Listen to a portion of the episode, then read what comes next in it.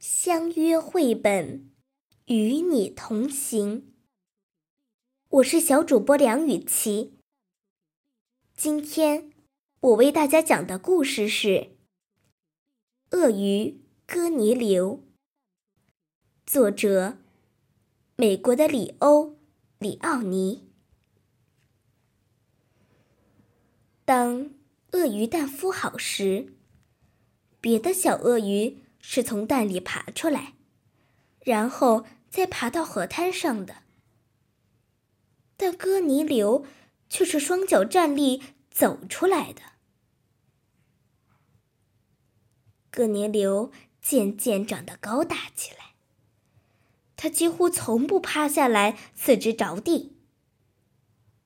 他能看见许多别的鳄鱼从来没有看见过的东西。我能看到比那片灌木丛还要远的地方。他说：“可是别的鳄鱼却说，那又怎么样呢？”我能从上面看到那条鱼。哥尼流说：“啊，那又怎么样呢？”鳄鱼不耐烦地说。于是。有一天，哥尼流一气之下，决定一走了之。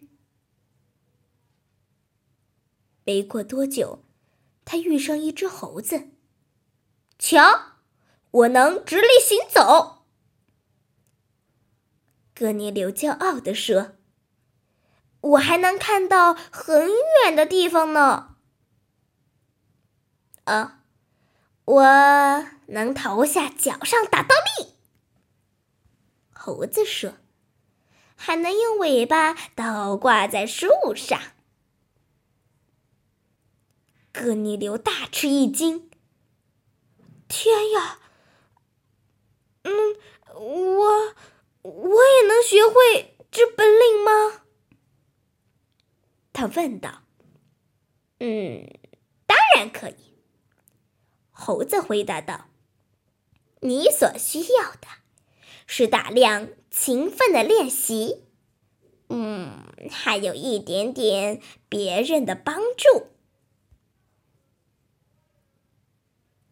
为了学会猴子的绝技，哥尼流勤奋的练习，猴子看来也很乐意给他一点帮助。”